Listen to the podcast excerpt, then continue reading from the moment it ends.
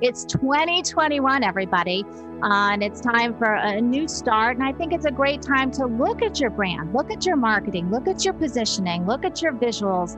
Um, you know, take a fresh look at them. I think we all have this opportunity to have that fresh, fresh eyes, fresh start, new enthusiasm, um, and, and, a renewed sense of, of purpose for what really matters.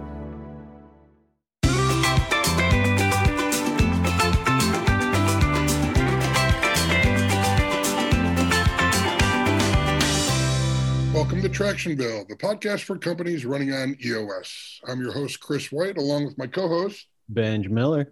And today we have a shining, shining star from the great state of Georgia. She's an author, a marketing strategist, a daughter, and she's the daughter to a very famous guy that's very well known inside the EOS community. Laura Ries, welcome to Tractionville. What an introduction. Yes, we all wear a lot of hats and uh, I'm I'm very proud of all of them, especially my uh, my partnership with my father Al Ries. That's been a, a pleasure to to work with my mentor, my dad, and of course the father of positioning. So great things. Yeah, and and it's you know Gino Wickman, who's the creator founder of the entrepreneurial operating system and, and the author of Traction and, and multiple Traction books. Um, I don't know when he discovered uh, your dad or the book, but he is baked in. Your your dad's words are baked into our system, and so there is this really cool relationship that maybe you didn't even know existed. But Benj and I are super excited to have you on today. Well, well, thank you so much. You know, we are celebrating, um, you know, the first book of, of Al's, along with his then partner uh, Jack Trout, positioning the battle for your mind that really put them on the map and really changed the way we think about communications. That it's not just about communicating out, but it's about owning something in the mind. Um, and so, it, what's a, so fun actually over these 40 years is hearing from people that we didn't know or we haven't really met, but there were incredibly influenced by the book and used it to do something in their own life and to, to make um, you know things better for other people. And you know many of them we know about many of them have then later become our clients or our friends but we still learn. 40 years later we still hear from people every day with this this, this terrific message. And so you know the legacy of, of the ideas from positioning and focus and the fall of advertising to the rise of pr many of these have really become very influential um, and helped other people, which you know is just a, a great joy of, of the work that we've done and, and the things that we've been able to contribute. I, I got to ask, when you joined Ries and Ries, when you joined the firm, yeah, was it a little intimidating? Um, it was, of course. I mean, you know, my dad was, you know, intimidating. You know, when you got to, you know, it's always funny as a kid. You know, your your parents are your parents, and that at some point you realize that, you know, there are other people in the world as well. And uh, for me, you know, to go to an event and an audience where people were cheering for my dad and thousands in attendance, and to see him on stage or on television um, was was you know it was it was eye opening. But at the same time, he's so wonderful because he always took the time for me in terms of talking about principles and marketing and um, would take me to the office and you know just was was really so generous in in taking the time to to teach me um, and to listen to me um, and all those things that really did um, well it was you know intimidating to be a very young kid in a, a meeting with um, at that time mostly older white men um, and you know and to see the changes over the decades and and to come into my own to to be a leader in that room yeah. I was never a shy kid. I always, you know, spoke up at meetings, which maybe um, other people were like, "Who is that kid?" um, but that was uh, that was wonderful, and uh, yeah. it was it was definitely very interesting. It served you really, really well.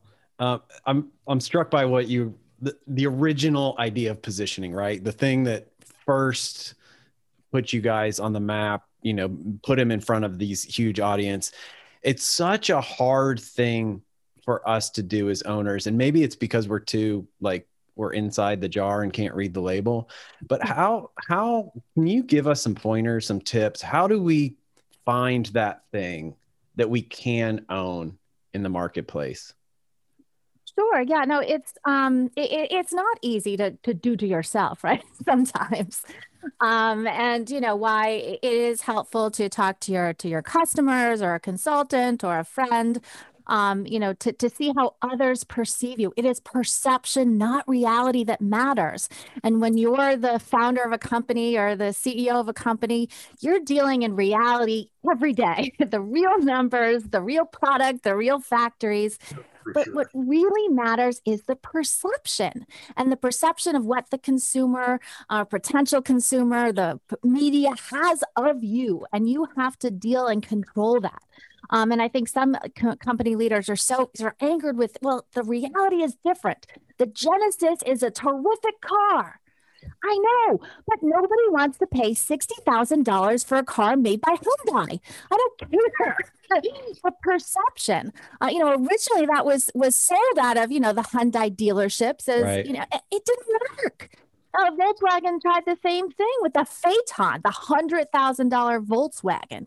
Um, those are critical, simple mistakes that are easy to identify if you understand how the mind works, how owning a position works. And, importantly, too, the idea of category is increasingly important. Um, the the understanding that, that that a brand, you know, the the goal of a brand is to really dominate a category. Um, and when you go into other categories, is where you can easily get into trouble. I love the owning the position can we can we go a little deeper there? That's yeah. what we all want, right? I mean, we want that top spot, but like it's not easy. It's not easy, and um, you know, in general, the the theory is uh, the, the theories are simple. They're they're hard to put into practice, but the theory is simple. Um, if you are first in a new category, not just in the marketplace, but in the mind of the consumer, that's an incredibly powerful thing. It generally leads to you being the leader, and that's where you dominate and own that position. Think about Red Bull, what they did. Um, you know, this is a high priced, terrible tasting product in a little can with a lot of caffeine and vitamins. But what did they do? They built that position of a new category called energy drink right? And, and they they did they did that through through PR, through word of mouth. Um, and they built that dominant position. Now, the hmm. question is, what do you do to compete against them? And what most people did was they try to be better. And you know, at the peak of you know launch of Red Bull, um, when it took off, and it took off very slowly. It took ten years to reach a hundred million dollars. People have to remember patience is important here. Um, but after it got to a hundred million, everybody from Coca Cola to everybody with some, you know, seed capital jumped in. A thousand energy drinks were launched in one year. They all tried to be better. They all copied the can. They all said had a high energy name. None of them were successful because you can't win by being better. You win by being different. And that's because of the mind. You've got to be the opposite of Red Bull. And there was one brand that did that. We probably all know the name, right? It's called Monster. And Monster did the opposite in a very kind of trivial way, or you might say, is they did a 16 ounce can. was it better? I don't know. It was different. Uh, and of course, they had the, the name that went along with it to drive in the idea of the large can monster. Um, and, and, so that's the idea of, of positioning um, that, that people need to think. And so if there is competition out there, you don't try to be better, you try to be different. Mm-hmm. Um, you know, for look at Mercedes Benz, you know, the, the leading luxury brand, right? That they created, dominated the market. BMW was the opposite by being the ultimate driving machine versus what they said the ultimate sitting machine, right? It was more feel the road. And, uh, you know, they went on to, to have much, much success when doing that. How do you, there's some magic in there with the combination of owning the position, but also the the consciousness of the niche or the market that you're playing in. How do those work hand in hand? Well, you know, certainly the, the, uh, other incredibly important thing is that the brand is is is tied to the category. Once it's uh, uh, has a position in the mind, it's very difficult to change. Now, if you're not in the mind, you can change all you want, but once you've built that brand in the mind, very very difficult to make any any changes to it is creating a new category typically a good idea or a bad idea then Well, creating a, new category is the, the future of life.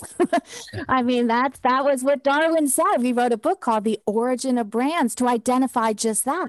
The good thing for every young kid out there is there's always opportunities. There's always opportunities because there's always new categories out there being developed. Um, and there's also the fact that the that the older companies are not always as smart about seeing them and not always as you know risky in terms of trying to build a new brand to take advantage of them. Uh, they do like Kodak did, and they launch Kodak Digital Science, right, and launch a Kodak digital camera. That's not the the, the way to, to, to own the future.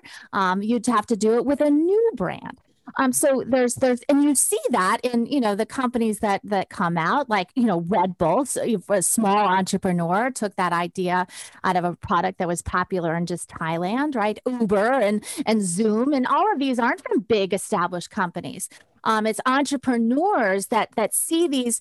The, the thing about a new category is you're saying I want to build a brand. I want to build a business on something that has zero dollars today Mm. You take that idea to Coca Cola and they say, forget it. We're not going into any market that isn't currently over a $100 million. Right. You know, as a big company, that's it's probably their systems aren't set up to handle that.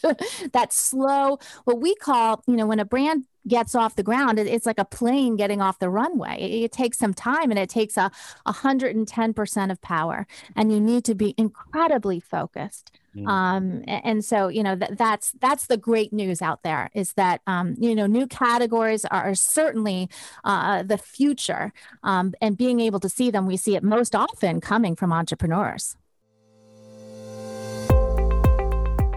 as laura mentioned earlier you don't win by being better you win by being different. So, what makes your company different? If you're for everyone, you're for no one. With the volume of information you're exposed to each day, the power of your marketing lies in the potency of the message and the precision of the audience. Have you defined your unique audience? Do you have a unique message to that audience, or are you just blending in with the noise? Syrup is the brand and marketing agency that grows B2B companies in revenue and maturity, helping you by finding your unique message and audience. Visit syrupmarketing.com for more information.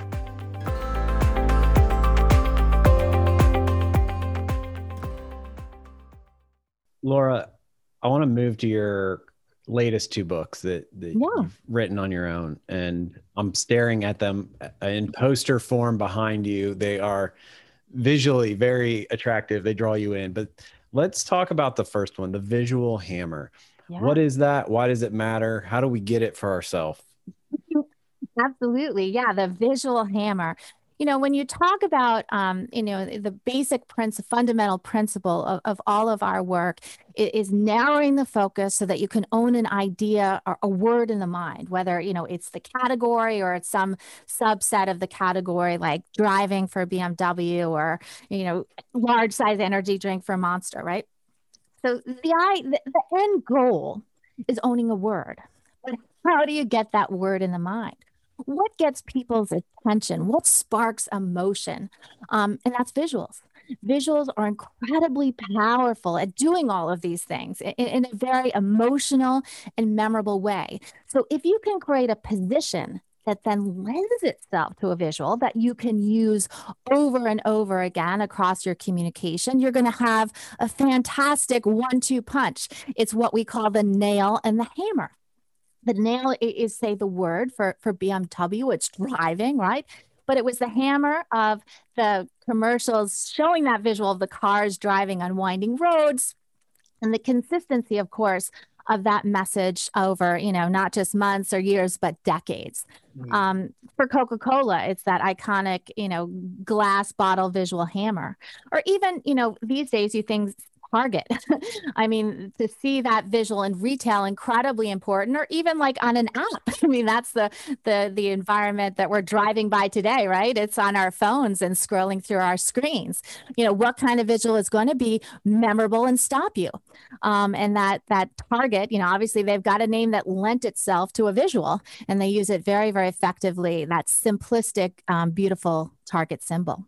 Yeah, this is a world that I love and live in and have for a couple decades along with you. And I love how you said it's really about the emotion of the whole mm-hmm. thing and having that one visual icon element, brand mark logo that invokes all the emotion that you would want the audience to have. But so often we're like, yeah, that looks cool. Let's go with that. You know, you see these companies like, well, we had our assistant create this in Word and we've used it for 20 years and never thought about it again. Um, and I feel like they're just missing such a huge opportunity. It's a huge opportunity. The use of visuals in marketing is a huge missed opportunity. I mean, you look at most marketing books, marketing presentations, marketing reports, and never you talk about visuals you know, it, it's left for some, you know, graphic logo, you know, project and never thought about again sometimes, or it's willy nilly changed. Let's just rip up the old logo and start over. And, you know, you confuse everybody because people, I mean, look what happened when Tropicana changed their packaging. They went from a, a very emotional straw in the orange that communicated the not from concentrate idea to the, the words on the package it was a disaster. I mean, it was so bad. Consumers complained, not just the marketing people yeah. that said it was stupid. Consumers felt violated that yeah. you took their brand away from them. Yeah. And, and the basic, like you said, why are emotionals important or and why are they effective? It comes down to you have one mind, but you have two brains. You have a right brain and a left brain, and they're different you know, the left brain is very rational and, you know, reason, right? And, and the right brain is the side of the emotions and also where you process visuals.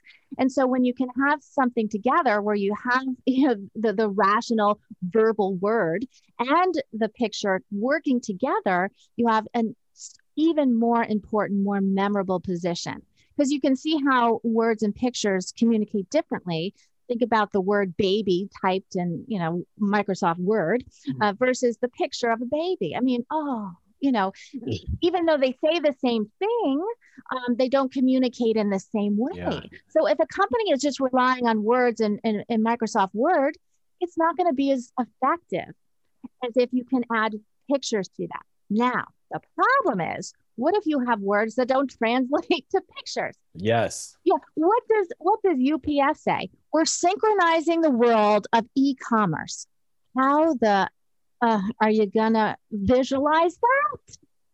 Visualize that. Most companies have ridiculous, you know, slogans. They call it positioning statements, right? That we're a great company to serve lots of people of, you know, great products at nice prices. You know, they're things that can never possibly be. Um, you know, visualized in, in a, a, powerful way. So when you find one, um, you know, you can see how powerful it is from, you know, Colonel Sanders to even the Twitter bird. I mean, look how how nicely that that visual has helped that brand. And of course, you know, people forget he started with a very narrow focus, a 140 character blog at a time where, you know, there were no limits on anybody else and they started just one thing to get them off the ground. Yeah. Yeah. For for for our listeners out there who are a, a mix of entrepreneurs around the world, actually, um, if you if if any of our listeners are out there are you know they're they're well established, um, they own a position, right? Yeah. When do you start to think about rebranding? Or mm. refresh? Well, um, that's a good question. Um, there's there's a couple considerations. Um, you know, what's the state of our category? how, how are things how are things going? Right? is this you know a, a category on the rise, or mm. you know is this a category having problems? Um, you know, is everyone talking a, a, about you know Zoom meetings and video conferencing, or you know, are, are, are we you know traditional photography that are you know nobody wants to hear about? So that's a, that's a key consideration. The other is, you know, the competition.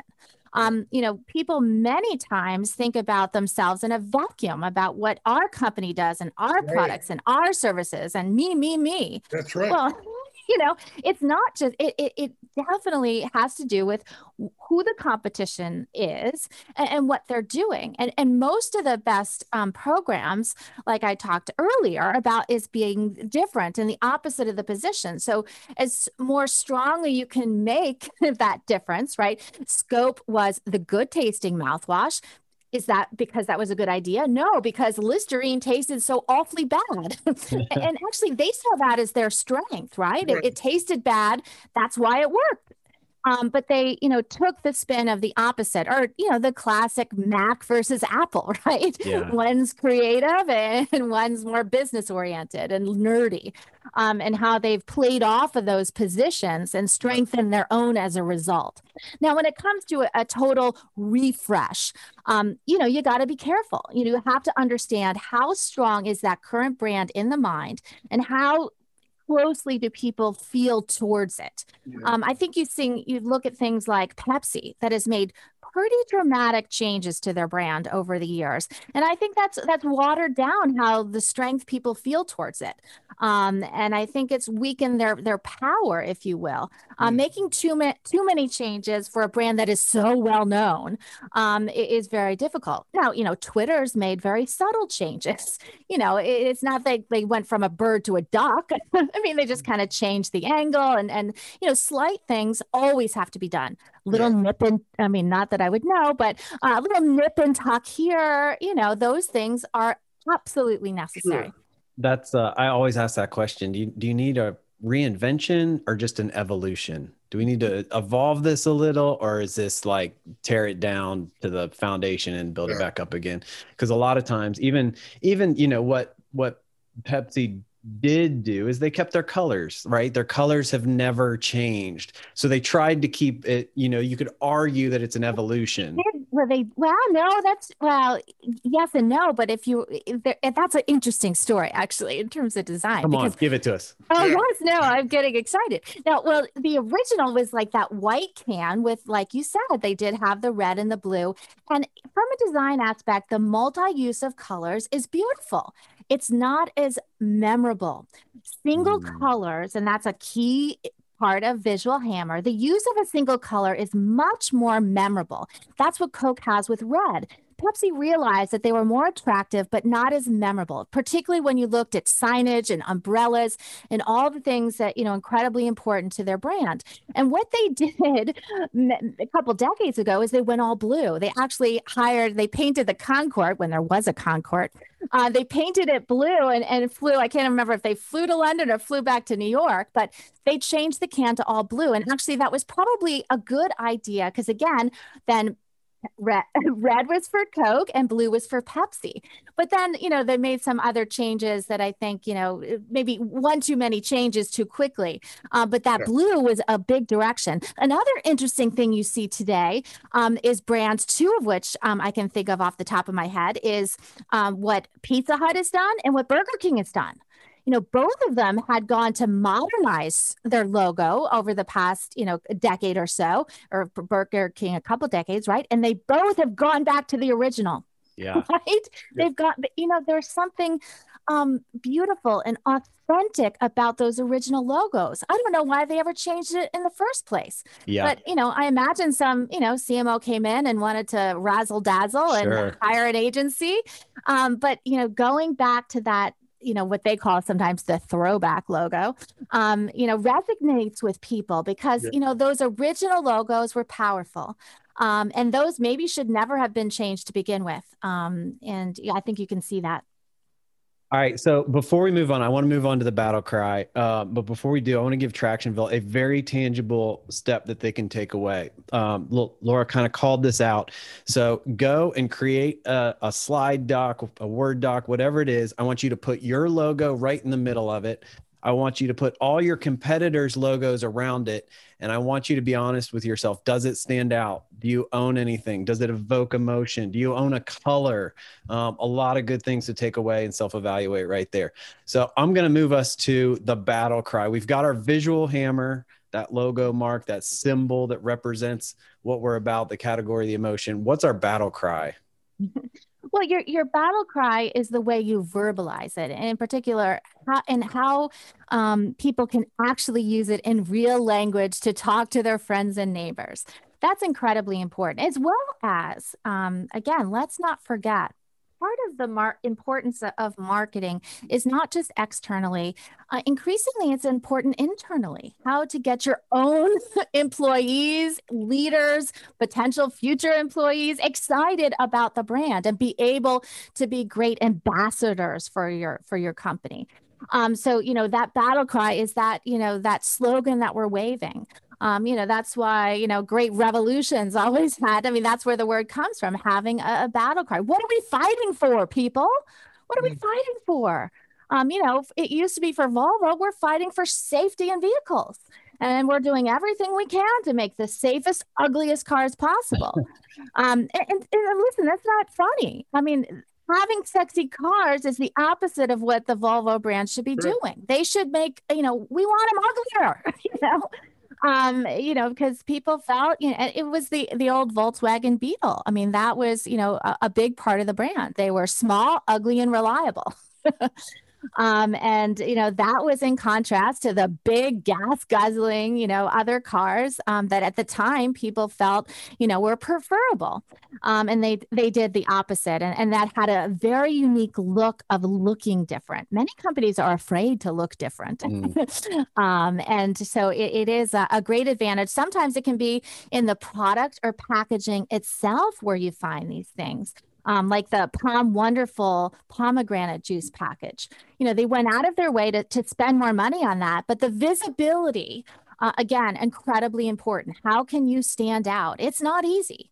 Um, and you got to think about every every you know every possible angle you can use to your advantage whether it's a single color whether it's a package uh, whether it's a visual and and the the people themselves let's not forget the importance of um, today that the founder um, the ceo is an incredibly important part of that story. To, to talk about um, and to to be the spokesperson and, and, to drive that battle cry out as well to the, the the repeating of it if you will.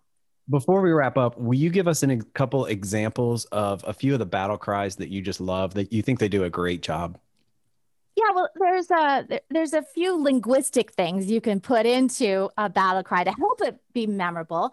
Um, and when you again, when you have that position you're trying to drive in, they work terrifically together.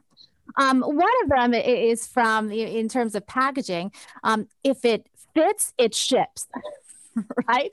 For for sending for sending things through the postal service right? So if you got that box if it fits it ships i mean that again is a, a terrific way to remember that. You just got to fit in the box. Doesn't matter you know how heavy it is. If it fits it's going to ship. Um, again to to reinforce an idea it's not very exciting but it was very effective and very memorable what little caesars did um, in the pizza market. Now you know Pizza Hut was everything. Domino's was delivery. Little Caesars was pickup, right? Just takeout, no delivery. And it was cheaper. But how do you say that? Well, what they said pizza, pizza, pizza, two pizzas for the price of one. Again, you have a very memorable promotion. Oh, yeah. Uh, you focused, right? You didn't offer all the other stuff. Narrow the focus to give yourself the position and then say it in a very pizza, pizza, right? Uh, very nice. Uh, again, going back to the burger wars of, of McDonald's versus Burger King. And they had a ter- terrific battle cry. It was broiling, not frying. I mean, the power that that Burger King had that they were, you know, the broiling versus yuck frying of the McDonald's. That was a, a very, very powerful idea. And again, being the opposite of the leader. I mean, you could say they were the original better, better burger chain. Um, but you know, instead of focusing on burgers for many years, they were more interested in, in breakfast and chicken and expanding and putting in um, you know, playgrounds and copying McDonald's. They had playgrounds and and you yeah. know kiddie meals. Instead of we always said let's elevate. You know, kiddies go to kiddie land when you're ready for the adult taste of burger king maybe we'll let you in you know broiling not frying for the adults And of course, I'll leave you with my favorite. And, and you, can never, you know, underestimate the power of a good double entendre. I always love a good double entendre. And, and my favorite is, of course, the De Beers. A diamond is forever. Um, you know, anyone who is in love would love a diamond to represent that love. Um, they're they're beautiful, they're sparkly, they're the the hardest substance, and they they represent um, a love that lasts forever. And so that's a, a, great way to, you know, again, think about this is a rather modern invention, this idea of giving a diamond ring, um, but they have made it uh, the symbol of anyone who wants to have that forever partnership together. Laura, this has been packed full of wisdom and advice and challenges for Tractionville out there. Um, I want to give you the opportunity as we wrap uh, I just love to ask an open ended question. What's on your heart? One piece of wisdom, encouragement, uh, advice that you would want to give out there to the leaders leading these entrepreneurial companies? Well, I think, um, listen, we're all coming out of a, a very tough time and a, a long year, and uh, it's it's 2021, everybody. Uh, and it's time for a new start. And I think it's a great time to look at your brand, look at your marketing, look at your positioning, look at your visuals. Um, you know, take a fresh look at them. I think we all have this opportunity to have that fresh, fresh eyes, fresh start, new enthusiasm, um, and, and a renewed sense of, of purpose for what really matters. Um, and, and, what really matters is building strong, impactful brands that can lead to very, you know, healthy companies that can, you know, deliver for their customers, for their employees, and for the world. Um, so I, I, feel, you know, really great things uh, about the future, and uh, you know, importantly about how the the role of positioning and focus will be an important thing for companies to to keep in mind. And I think uh, we're seeing a lot of that, and that that is a great thing.